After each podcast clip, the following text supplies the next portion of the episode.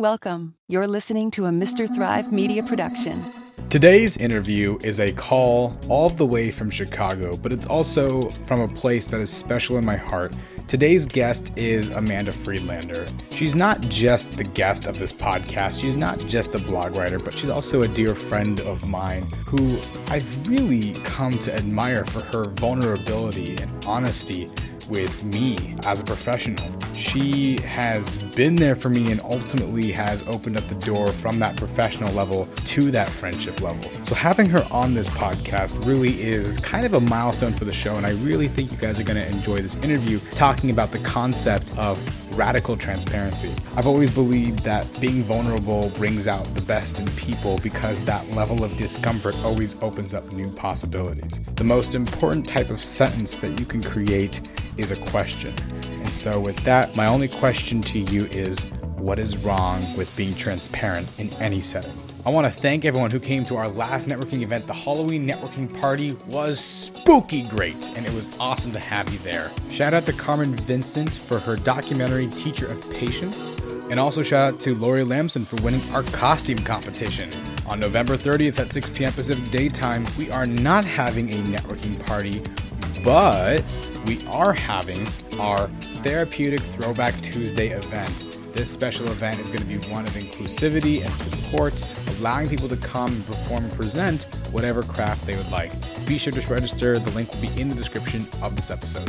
Without further ado, let's get this show on the road. Sit back, relax, and enjoy. You have stumbled upon the Mr. Thrive podcast, where together we discover emerging artists. Writer, visionary Amanda Friedlander. Amanda, welcome to the show. I'm blessed to have you here today.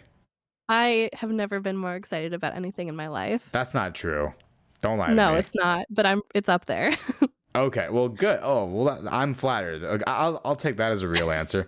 Um, you are calling from Chicago today. This is going to be mm-hmm. a, a really fun interview because you and I have a rapport. We work together, but you, we we we have a certain conversation that we're going to talk today a lot about, which is your concept of radical transparency. And I'm really mm. excited to explore that. But before we get into that, we need to loosen up. We need to get our joints lubricated. We're gonna warm up with our season three trivia warm up. You feeling good about it? Uh, I have yes, yes, okay. I am. good, good, good, good. Awesome. So you're from Chicago. I love Chicago. I looked up trivia on, you guessed it, Seattle. Just kidding. Chicago. I looked up trivia on Chicago, and okay. we're gonna see uh, how in depth uh, you really know about Chicago. Um, how much do you love Chicago? I'm curious. You know, I have um, never appreciated Chicago more than when I lived in Los Angeles. So let's just say that. okay, sounds good. I'm curious. Why is that? You know, um, it really comes down to the people. No disrespect to y'all, but Los Angeles, the people there are all out for themselves and it's a very kind of you know, self-centered atmosphere. Everyone's there to live their dreams and to make that happen, but Chicago has sort of like a grit to it. There's a working class focus and a blue collar focus, a huge melting pot of cultures and um, there's just a different energy there about uh, being there for one another and supporting one another and i just i love it so much you can't find it nearly anywhere else. Well two things. I am offended but that's also very noble and i respect that. Um, all right well here we go. Question one. From which tower can you see the four neighboring states of illinois at the same time is it A, Commerce Court West, B, First Bank Tower, C, John Hancock, or D, Willis Tower? So it's got to be between Willis and John Hancock. I was just at the John Hancock and I couldn't see four different states. So I, am going to say Willis Tower. Correct. And the other two are not in the state of Illinois at all. So I had never heard of those. yeah, th- those are not in the state of Illinois. So I was just seeing it, how well you really knew there. That was great. You got it. Good job.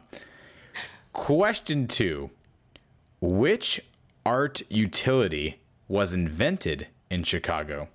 Was it A, spray paint, B, stencils, C. Vanity lights, or D. Canvas paper. What? um, okay. Uh what what was the second option? Stencils. Stencils. Um geez, that's tough. Well, we're not a big paper or like textile manufacturing area. Okay. Um so I'm going to have to go with spray paint. Wow, you nailed. Good job. Good job. Heck yeah. Chicago is the home of graffiti. Good job. Oh my god. Well, yeah, that doesn't surprise me. Yeah. All right. Well, you're killing this so far. Let's see if we can get three for three. Okay. Mm-hmm. Question three: Which feature makes the Chicago River unique? Is it A? It's the most polluted in the country. B. It's the only river that can that cannot freeze. C. It runs backwards. It runs backwards. Do, do I do I even do I even No. like say the last one? Yeah, well, let me hear your option just so I can have it on record. It's a saltwater river. It's not. It definitely freezes uh, and it runs backwards. Give me a harder one. okay, it runs backwards. It goes instead of from the mainland to the ocean, it goes backwards, which is weird. you tried. I tried. I thought I could throw a curveball. And there's like a bunch of bodies at the bottom too. That could have been a good option. Hmm. I mean, but that's a given. That's with any river. And There you could know be it. one more if you play your cards right. Oh, okay. I'll. she just threatened me on a recorded broadcast. Okay, there's got to be. You're entering law school soon, so you got to know there's something illegal about that. I don't know. well, Amanda, I, I'm I'm again once I said once again I, I'm gonna say that I'm I'm blessed to have you here today. Um, you wanted to talk about radical transparency. L- What is that? What does that even mean?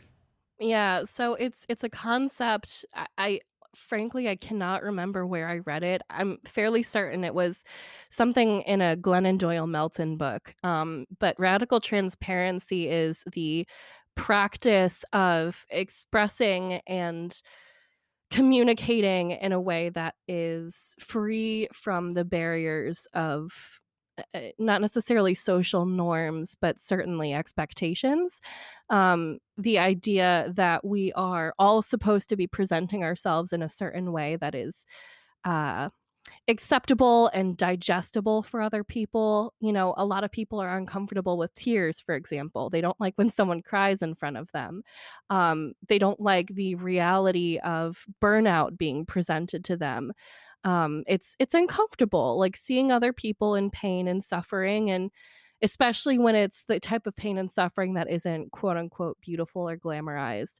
Um for example there's a, a common conception that when people are depressed when they have clinical depression they don't eat and they sit in a dark room and cry and just kind of like don't want to hang out with their friends or, or anything like that. But the reality of depression is it's not quite as simple as that. There's, you know, binge eating, there's self destruction, um, there's pulling out your hair, uh, not brushing your teeth for weeks, things like that. And radical transparency, the practice aims to shed a light on the reality of of those situations. It's also the idea, the way that I practice it in my writing, is um, talking a lot about the things that people aren't talking about so much.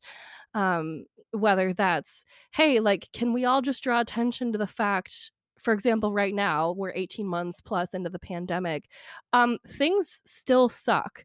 You know, there's like rumors that people are going to be coming back into the office and kids are back in schools but guess what? Our teachers are burned out. Kids are you know my significant other he has a, a covid case with kids every single day there's been a new case or more. Um people don't know what to do right now people are panicking they're losing their little minds and um it's if we don't shed light on the ugly parts of what's happening in the world and instead we churn out content like that ridiculous uh, Imagine cover by all those celebrities, then we're we're essentially you know painting white paint over a giant blood stain on the wall, and it's a shame, and we're doing ourselves and our communities a huge disservice. Right, right. And in the the Imagine cover when with the celebrities, I, I think it was certainly heartwarming when it came out. Like, oh, I, I guess thank you, Mark Ruffalo, for putting a little effort into a song. Right. but it and and it was it was a nice thought, you know. I think for the visceral part of it, but it was a band-aid on an open wound. It was, you know, it's it's not to really do any help. It's it's not really they're not really doing anything when they very clearly have the ability to be authentic, to provide real resources and actually contribute. So I, I, I get that completely. Right. It's you know, COVID and, and the pandemic and the effect it's had on people isn't just people are sick and tired of being in their homes people are losing their livelihoods. I mean, they're being evicted from their homes. They can't pay their bills. Their children are suffering. Their pets are suffering. Can we also talk about the fact that now that people are going back into their offices, shelters are completely full and they're putting down animals, thousands of animals every single day because people are they adopted them during the pandemic and are giving them up now. Like these are conversations that need to be had. And instead, what we're doing is, you know, watching Gal Gadot poorly sing Imagine. I mean, it, it's just there are better solutions um, and we can't discover them unless we have the difficult conversations and do it in a non-judgmental non-pain olympics type of way. And what I mean by that is being like, oh, well, you know, you might have been evicted from your home, but, you know, I am now living in my car, I'm living on the streets, or I have COVID and, and now I'm having like heart palpitations or I have serious lung damage. You know, we don't have to compete with each other about who's suffering the most. We just have to communicate how we're feeling and what we're going through. And that's how we mm. discover solutions and move forward. So let me approach this from a left brained perspective, right? Mm-hmm. Even though I'm very right brained, right? So we have the difficult conversation. You put out the content that really addresses the issue in an authentic way, in a way that many will view as controversial and abrasive, and others will embrace because it speaks for them. What happens then? What happens next? You know, uh, part of it is just awareness. Um, when people are aware of something, it's more likely that they're going to be moved to enact change. And these days, the best way to do that is donations, you know, contributing to help funds, relief funds, um, or offering products and services to people in need. You know, if it's attorneys for someone who's trying to win their home back, or maybe it's just feminine hygiene products, or that's kind of an outdated term, but hygiene products in, in general um, for like vagina havers who no longer have access to those, um, et cetera, et cetera. And then part of it is getting it in front of the right people. The more we share these stories, the more people are likely to see them who have deep pockets and, and have the resources available to contribute to uh, funds for distributing vaccines more evenly or outreach in communities that have low vaccine rates, for example. And again, this is all just centered around the topic of the pandemic because that's what we're living through, but this could apply to anything really any kind of major social change that's needed. But, you know, I think you're not you're not wrong for questioning it from a quote unquote left brain perspective. I do think, you know, there's a huge emphasis on what is the data telling us? Like we have all these sad stories everywhere, but what exactly needs to be done? How can we get boots on the ground and and hands first and really get things moving? But the reality is that data and the analysis and the numbers, none of that means anything if we're not communicating it effectively. And what I try to do, and what I encourage storytellers like myself to do, is be able to understand the data in such a way that you can uh, sort of publish it in an aesthetically and mentally digestible way we need creators to be able to access the more analytical part of their brains and translate that into a way that people can really understand. The reality is, not a lot of people have the skills to analyze data and make an informed decision based on it. I mean, we clearly that's the case right now. So, people who are able to, let me back up a little bit. When people see vaccine statistics or COVID positivity rates, a lot of them don't really know what it means. Um, you just see percentages and numbers. But if you go on something like the Citizen app, for example, which is incredibly problematic, and we don't have to get into that right now, but um, they have like a chart and they have an active, moving, living chart where they show the ups and downs of the rates and everything. And it's on an interface that I would argue is pretty user friendly. Now, that was designed by a designer. It was designed by someone who has a background in website or app design. Someone, a graphic designer, was probably involved in it, a creative director. Um, and those people took the data, took the information they were given, and presented it in a way that the general population could most likely understand, or at least, you know, understand the surface level part of it. Right. And I think we tend to perceive creators, graphic designers, creative directors, art directors as kind of like a soft sciences type skill you know they're often housed under schools of communication or humanities and we look down upon that a little bit like that's not a real degree. How is that going to get you anywhere? Or maybe you'll land in you'll land in an ad agency for a few years and then get burned out.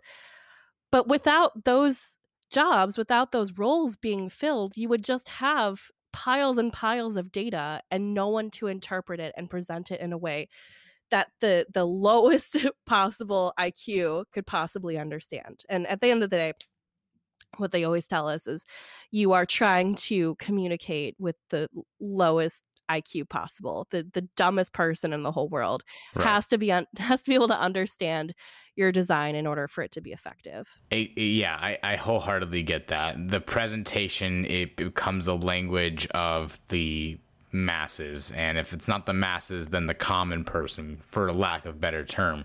Right. Uh, I, I get that wholeheartedly, and and there is an issue with how these important information, the, the, the important information that we need, is portrayed because there's tons of, of misinformation in the age of information that is kind of mud, mudding up the waters and it's it's really diluting what we're able to consume in many ways in my in my own head i almost nicknamed this time the age of over information uh, because uh, you got to know where to get the accurate sources and then on top of that uh, you know how to even weigh if it's uh, if it's a legitimate source to begin with uh, right.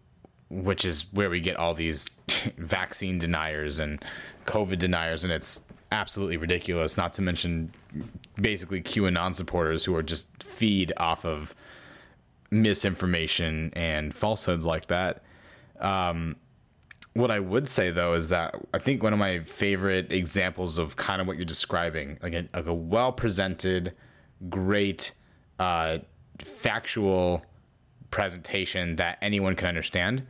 There's a YouTube channel called Kurzgesagt and that I love that. Yeah, love yeah. Them. Uh, Kurzgesagt means in a nutshell in German. For those who do not who who are listening to this podcast, um, you guys can also just type in "in a nutshell" uh, on YouTube, uh, and they have fantastic videos that are animated, that are incredibly fact checked, that talk about a wide range of things. They've covered a few political concepts, like uh, there there was an interesting video they made, like "Does war even exist anymore?" Which is like, well, of course it does. But they have a very interesting answer to that. They also had a really interesting video that they eventually took down on addiction. And they took it down because they were holding themselves accountable to new research that came up and also some other research from the past that they overlooked. And they were really only illustrating, um, you know, certain aspects of it, and they were being honest to themselves, which I highly respect. Uh, but they had a really great uh, video on addiction. The they've had some videos on on COVID nineteen. They they've explained it really well. they've had videos on uh, how the immune system works and mm. how uh, vaccines in general work. And it's absolutely, I think, imperative to kind of follow similar models to how intense they are about their studies because they will show where their sources come from. And they, they even tell you at the end of their videos that they spend hours and hours and hours on these concepts. I'm such a big fan that I ended up buying a poster to have in my room because I really do appreciate and respect how much work they've put into what they do. And they and they right. do digress into some fun concepts. So like if you go like down the science fiction rabbit hole of Kurzgesagt, they even have uh, all these great videos of um, how to destroy the world using X, right? So one of them was like, if we put a million TNTs on Earth, what would happen? And it was like, well, that's a terrible idea. But they had a whole entire video about how that could actually cause some incredible damage. Um, what happens if the Earth collided with the sun? Uh, what happens if the Earth got consumed by a black hole? And so they have these really fun, uh, dark humor uh, ways of approaching it. So it's a really great YouTube channel. Highly recommend it. You got to check it out. The beauty of that is it's presented in a way that is accessible to anyone. It's accessible to families, people of all ages, um, and the fact that it is backed up with data. They do show their sources. But let's be honest, most people watching these videos aren't going to then go through and check every single one of their sources. But because they're transparent about where they get their data from, it adds a layer of credibility to it. And I think the other thing that it really promotes is the ability to call through and properly vet your research. And one of the reasons we do have so much misinformation out there is because people aren't paying attention or, or they're ignoring the skill, the ever important skill of analyzing data or anal- excuse me, analyzing research and determining whether it's a credible source. This this is a skill that they sort of taught us in middle school. I'm sure you remember they were like, "Don't use Wikipedia because anyone can contribute." That was back then. Wikipedia these days is trust me as someone who's been permanently banned from Wikipedia, it's really hard to contribute to it unless you you know what you're talking about. Wait, wait, wait, wait, wait. How did you get permanently banned from Wikipedia? What did you put on Wikipedia? Um it's kind of a frustrating story. Um a few this is really bad. I hope this doesn't get out to the wrong person, but a few years back I worked for 8 days at a healthcare administration company that shall remain nameless. And my boss um, had he was really frustrated that the company didn't have a Wikipedia page because our biggest competitor did. And our biggest competitor had a page because they were involved in like a lot of controversy. So it was newsworthy, it was important, and it was highly documented. But he said, I really want our company to have a wiki page. So I said, I I can create one, but I'm pretty sure the editors are going to take it down because there's nothing newsworthy about it. There's nothing important to public policy or the public eye about this company. Um, but he insisted, so I did. And it got taken down like less than 24 hours later. Um, I created a new account and posted it again. Once again, it was removed 24 hours later. I did it a third time from a third count. and then I got an email that said, You have been permanently banned from Wikipedia because we can tell you're using different accounts to try to post about this company. So any future accounts you create will be removed. Like your content cannot be. Damn. I can no longer contribute to Wikipedia. So that just goes to show it's a safe place. right, right. They take they take it very seriously. You couldn't just gloss over that without me asking questions, okay? this is a podcast. I got to I got to challenge you a little bit, okay? Hey, folks, we're going to take a quick break. And before we do that, I want to emphasize the fact that because of this pandemic, Mr. Thrive Media realized that we need to do a better job at supporting small business wherever we can. So enjoy. Hey, Thrivers. Do you hear a certain difference in quality? That's because this podcast quality is made possible by Squadcast. Virtual recordings have become easier than ever with Squadcast Studio Quality SaaS remote recording platform. This cloud based technology secures your files and minimizes post production for all podcast producers. And I should know because I am one. Heighten the experience of your podcast by clicking the link in the show notes below.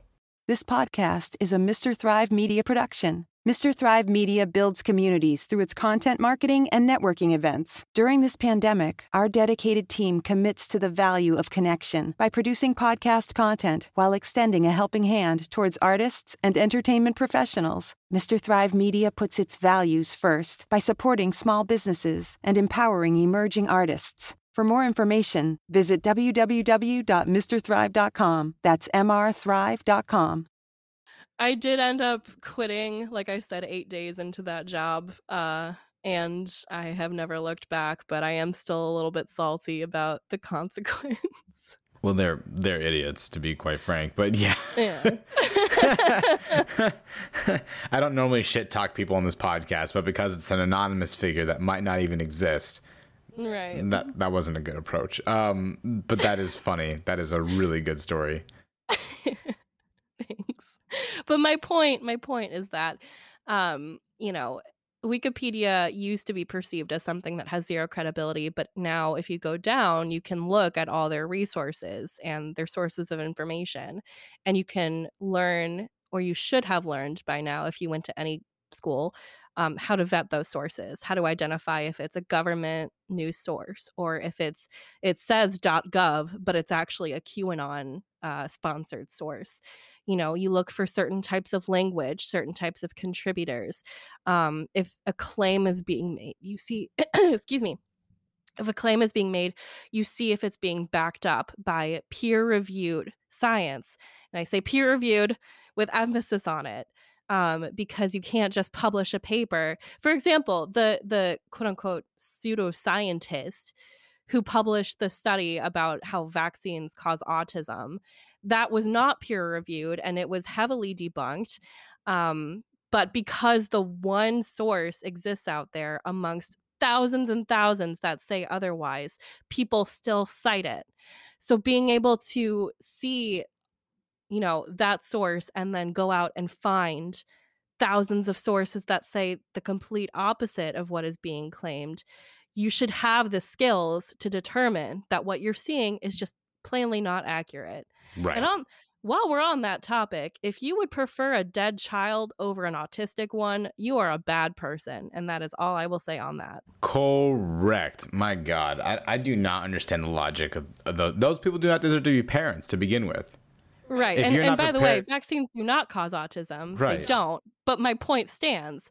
You know, that's the argument that they're making is that being autistic is somehow worse than your your infant child suffering and dying from a completely preventable illness. And Fucking- that's just Yeah, it's fucking stupid, honestly. I, and and I'm if if if you are on the spectrum and you've ever been faced with that, I'm so sorry that if, if that's ever happened to you. I can't imagine someone saying Can't imagine that. Yeah. You know, there's tons of autistic, millions. I don't know the statistic, don't quote me, but there's millions of people on the autism spectrum. We're finding more and more that it is a spectrum, and there's people who lie on all sorts of planes on it. Um, and can you imagine being someone with autism or on having autism spectrum disorder and hearing women, not just women, tons of people say, you are worse than a dead child. Your life does not matter because you shouldn't exist. You're a consequence of vaccines. And I would prefer you to be dead rather than have autism spectrum disorder, despite most, the vast majority of these people with autism spectrum disorder living perfectly functional, great, productive lives. Yeah, yeah. No, I wholeheartedly agree. Well, f- well, first of all, it's it's been widely speculated uh, that people like Elon Musk are on the spectrum, right? And he's you know no big deal, right? Um, but then uh, I want to I want to give a shout out to someone I know personally that's been on this podcast. Her name is uh, Dana Saint Amand, and she is really incredible. And she actually only recently, as an adult, was diagnosed uh, on the spectrum Oh, wow. um, you know, part of my job on this podcast is to, you know, find out what people will be famous for, asking them that question before they become known, become they before they really strike gold with their with their capabilities and find success. Dana today is TikTok viral.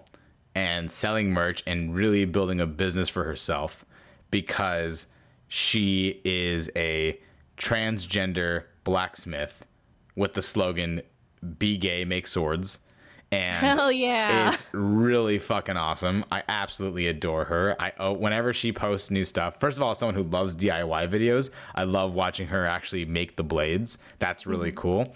But then just seeing her succeed and be her genuine self and really just grow and thrive and and and just do what she does, I am so inspired by that. She is an inspiration every day and um, she's faced a ton of adversity as well through her life. And she is so strong and i and beautiful and i i can't get over it. I really cannot. And um yeah and that's tru- what i'm saying. I Yeah. mean authenticity is is attractive to us. We love creators who show their authentic selves and show their passions without having to apologize for it. Yeah. It's what we crave. You Mhm. know I, I understand that the things that get the most likes on instagram or, or get the most reads on like cosmo or buzzfeed are, are surface level things like here's a really pretty picture of me with my skin filtered out and you know my waist all tiny and whatever. I i mean i post stuff like that too like i'm not gonna be inauthentic about it. But but the stories that resonate with the most people and the stories that are the most meaningful to us the stuff that goes beyond that surface level uh, validation seeking type of, of thing is the stories that aren't as glamorous you know? Being transgender is really hard and it can get you killed to this day. To this day being transgender is a death sentence in some areas. And I've never met her, but she sounds awesome. And not only it, the fact that she's out publicly is uh public and vocal about autism and is doing her her damn thing with the swords. That's freaking amazing. yeah That's fantastic. Right. And that's what we need more of. We need more people who if they're in a safe space to do so are uh, willing to be vocal about their struggles and their lives and their wins too. We should be celebrating the the good stuff too. right And that's again what radical transparency is about. Show me your true authentic self so that we can normalize it. We can show each other you don't have to hide who you are. You don't have to hide your struggle because if you don't hide it, if you're open about it, we can help you. We can't help you if we can't see you. right And that's really what it comes down to. And also, I'd like to say that uh, as someone who is always challenging himself to be authentic in any form of medium, um, it is incredibly difficult to be authentic all the time. We get it. Like Amanda just said herself that like she she's not always posting uh, flawed photos of herself, and she's taking extra time to make herself look great, even though she already does look great. You know, she, you know, I I would it's it's difficult. It's difficult to talk about uh, have these difficult conversations. It's difficult to be uh, authentic 100% of the time. You shouldn't have to be that. You know, you're allowed to let loose and to just post for glamour or Right. not even just post, but to have conversations that are meaningless even, you know. Um Like I love reality TV. I watch way too much of it. Like Bridezillas is like my favorite show, and that is the most problematic show of all time. And I love reading Cosmo, and I love posting thirst traps, and that's fine. man, when you said Bridezilla just now, I'm sorry. My my respect for you went from here and it just plummeted. Oh my to god. can't see, Chaz just dropped his hand like 45 levels, which I understand. it's fine. that that comment in itself is not recoverable from. oh, but it's so oh, good. we can just wrap It's- this up, you- right? We can we can end the podcast. It may not even air. We'll see. like the show Naked and Afraid when I was in the hospital is the only thing I watched. That whole show is just naked people dealing with producer sponsored drama in the middle of the woods. Oh, You okay, but I, I'm actually about that. I, I- I'll say Naked and Afraid is pretty lit. I also loved uh, the SNL uh, spoof that they did with Peter Dinklage and uh, I forgot it was Peter Dinklage and the uh, the the other woman uh, uh, that that it was Wow. the two of them on Naked and Afraid together, and that was an episode. My God, I've check it out. that was a skit. um, that was crazy. That was awesome. Um, I, I do have a question though. Uh, Mm-hmm. We've, I think we've, we've kind of glossed over talking about radical transparency from you know an intellectual level, and then we we transition into a personal level. But I, I just want to really make sure that we have the distinctions laid out for the audience, for those who are listening. How do you practice it on a personal level? How do you practice it on an intellectual level? Mm-hmm. So for me, on a personal level, it starts with me as a person and being honest with myself um, and recognizing so i don't know if you've talked about spoon theory on this podcast yet? No.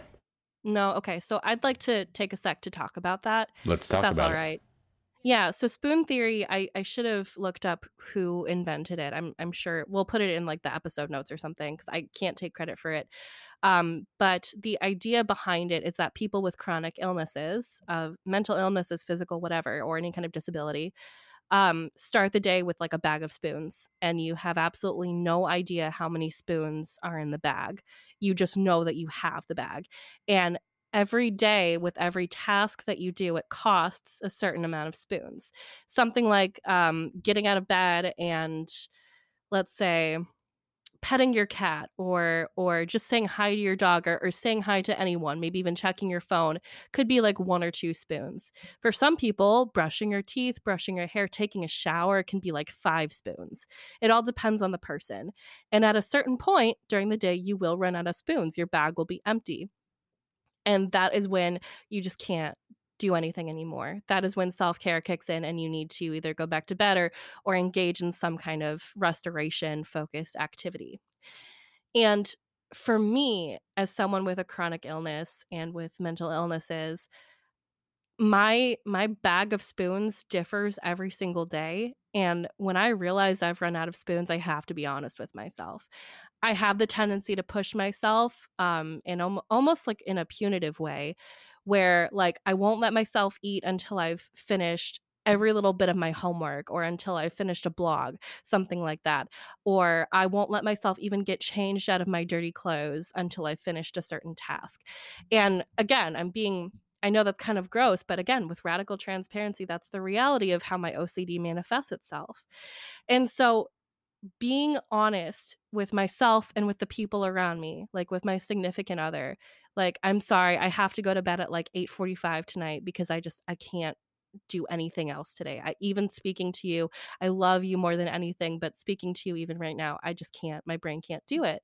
Or communicating with my friends, or even with you, Chaz, you know, I can't get the blog out to you today. I literally have nothing left in me. I just can't do it. And I'm very blessed that you've always been super kind and understanding about it. You've never made me feel bad about it. Chaz is the best but that's just one example and then on a on a you know community level uh, I try to promote this idea of radical transparency in the office or in the classroom like opening up for example there's i'm in a law school discord for my school and for my specific class and cohort etc and i requested that you know they make spaces for people um, it was like a mental health chat in the Discord.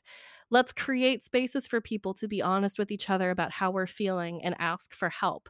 Let's create spaces within the office where there's like some kind of anonymous tip line or or some kind of open line of communication for uh, professionals and employees to notify if they're struggling. Um, fortunately, my current job is not all that stressful most of the time. But in my previous job at an agency where every single day was absolute hell, and it was, you know, something 16, 18 hour days, seven days a week, 365, you know, having a space in the office where we could say, you know what, I don't want to talk about it, but I need 20 minutes just go for a walk or sit in my car and cry for a little bit that is helpful. And if I didn't ask for it, it wouldn't happen. If I didn't say, hey, I'm pretty sure I'm not the only one struggling right now, we need to have some kind of procedure in place for people who need to ask for help but don't know how, then nothing would happen. Nothing would change. And I understand that there are certain um, areas where the power imbalance is such that people don't necessarily feel comfortable asking to open a space like that people maybe don't feel for example if if someone is transgender and wants to ask others to use their preferred pronouns but they're not sure that HR would respect it or their coworkers would respect it.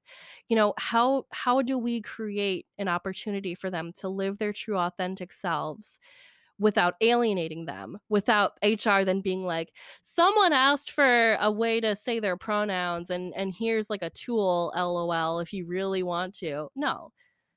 Like we need to normalize this. We need to normalize open lines of communication so that we can help each other and support each other.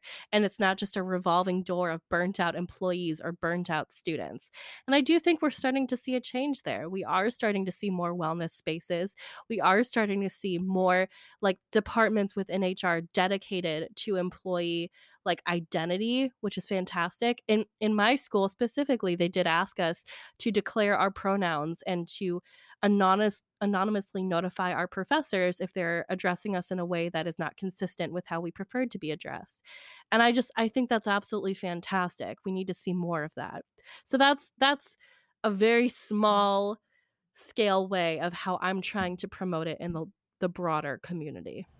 That makes a lot of sense. And something that occurred to me as you were speaking is that with radical transparency, there's not just the potential to do what is best for yourself and to uh, you know be therapeutic which is rightfully selfish. Therapy is rightfully selfish right? Right. Um, but it's also a chance to even stand up as a leader to speak to someone of authority and use radical transparency to help an employer or any former leader truly understand uh, the struggle you're explaining. You know one thing one concept i've come to grasp with this year is the the statement presented is never the true issue. Mm-hmm. You know, um, someone says, "I need to go to the bathroom." That's not the issue. You don't need to go to the bathroom. The the, the issue is you need to pee or poop. okay, very weird example, right? Um, here here's another example, right? Um, someone might say, uh, I need a vacation, right? That's not the issue. Nope. The issue is, I am mentally tired or I've run out of spoons and I feel depressed and I need a change of scenery. And these weeks are flying by to the point where they don't matter anymore. And I don't really feel like anything exciting is happening in my life. And I need to remember why life is worth living. And that's right. what vacations are for. So so that is that is very much so is you know when you're able to transparently in a radical way put yourself out there and do what is best for you as you deserve it and once you communicate that clearly people will be a lot more open i think to accepting what you are saying and that is just mm-hmm. a healthy way of putting out your communication and by the way, if it's not accepted, at least you got the word out there. At least they now know and there's awareness of it. I think that's really the moral of the story. To kind of switch gears a little bit, Amanda, I'd like to talk about mm-hmm. you as uh, an artist, specifically as a writer. Yeah. Um, you are an incredibly talented writer. How did you come you. to discover writing? Oh, geez. Um, I don't know. I it's I've been writing since I was able to write my name. Um, I didn't find out until well into my childhood that my dad was a writer too. Is a writer. He's he's still kicking. Um, he did poetry in high school, and he was also really into journalism for a while. Um, I think he still does a good amount of of writing, but more like on a professional level. And I have no idea what it's about because I can't be bothered to read it because uh, it's about like contracts and shit, and I don't really care. but um, but I, I definitely got my my writing creativity gene from him, and I actually you can't see, but my apartment has this giant bookshelf and it's filled literally to the brim with hundreds of notebooks, just filled. Um, I don't remember the first story I ever wrote, but I do remember like in elementary school. This is super embarrassing. I've never, I don't think I've ever told anyone this. Um, so congrats. But I wrote like fan fiction about my own class and then would pass it around the next day in the class. so it would be like, and I, I wasn't, I was like in what second grade, so I wasn't smart enough to hide it. But like it would be fan fiction about like me and my crush, and we we we were like a secret agent. It was like me and my friends Ooh, and my okay. crush. We're all in like a little club, and we were secret agents trying to solve mysteries at the school. And I would write these. I would use like Comic Sans type them all up on my computer. Um, this must have been like, I don't know, 2007 or something. Or no, no, no, not 2007. Jesus. Uh, 2003 or 4 ish. Yeah. And I would print it out and then I would staple it and bring it to class. And I would insist that my teacher let everyone read it during the day. And thinking back now, it's so cringy. Like, imagine you come to class and some random girl has written fan fiction about you. It's like from Bob's Burgers, it's like um Tina. erotic erotic friend fiction is basically what it was. so I do remember doing that from a very young age. Um, but it wasn't until high school that I started writing about more serious topics. I actually got a C on a paper once because I wrote about how teachers are akin to Hitler can't say I necessarily still agree with that, but at the time I had kind of a personal vendetta against the concept of like institutionalized education. You're telling me. I know. Oops.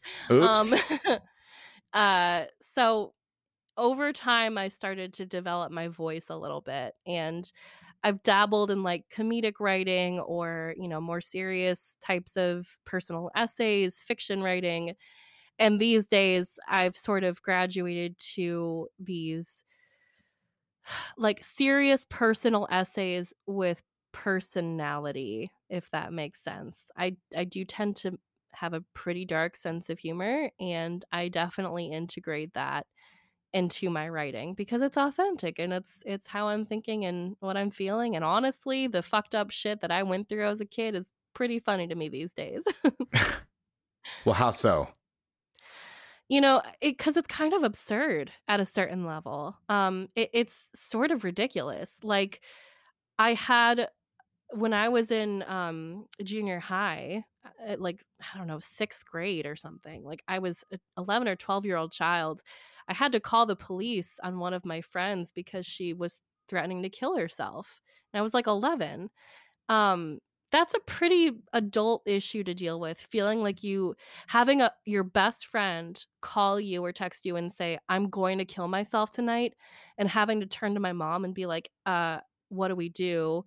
Um that that's a big deal and i look back now and i just Good lord, what a burden to place upon me. And this came after we'd been writing Twilight fan fiction all day. So I just sometimes I when I watch Twilight, I'm like, oh, this was like the girl who threatened to kill herself when I was 11. like wow. it's just it's just the the association to these things in my childhood is just completely absurd that I went through. And there are darker things, of course, like I wrote about this in my most recent essay. Um, it was about growing up with uh, a, a, dad who um, had mental illnesses of his own and what that was like for me. And I wrote about how when I was 14, I went into, uh, and I don't know if I should do like a content warning, but I'm about to talk about, I already talked about suicide. So if you're still here, watch out. Um, Trigger warning. I went into the yeah, thank you. I went into the garage and started looking for a hose to hook up to my parents' car eh, so I could sit in it and suffocate via carbon monoxide poisoning. I had fully intended to kill myself that night.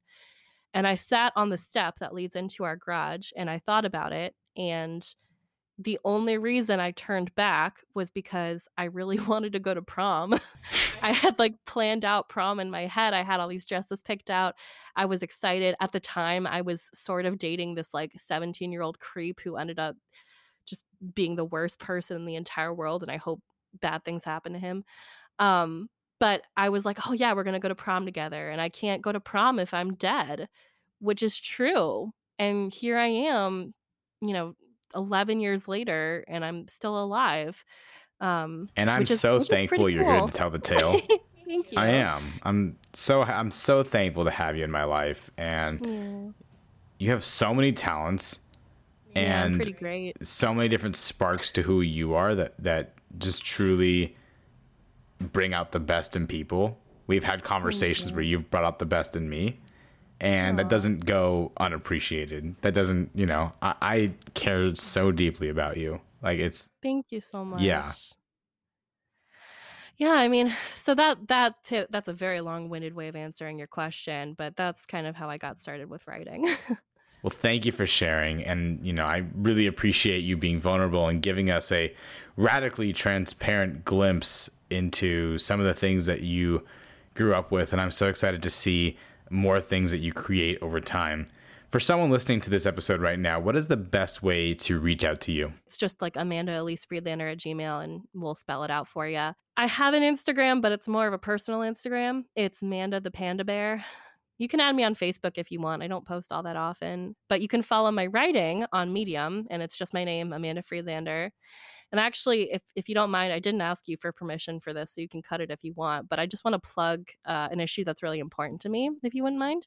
Okay. Um, I recently started volunteering with this organization called Compassion and Choices, which advocates for um, the inclusion of physician assisted suicide across the country. Um, assisted suicide is kind of a controversial topic, but um, Compassion and Choices talks a lot about how people who are suffering, who have terminal illnesses, when their quality of life starts to decline to a point where living is more destructive to them and their families than passing away peacefully with dignity. Um, that's what they try to promote. Everyone should have access to peace and compassion and dignity in their final days.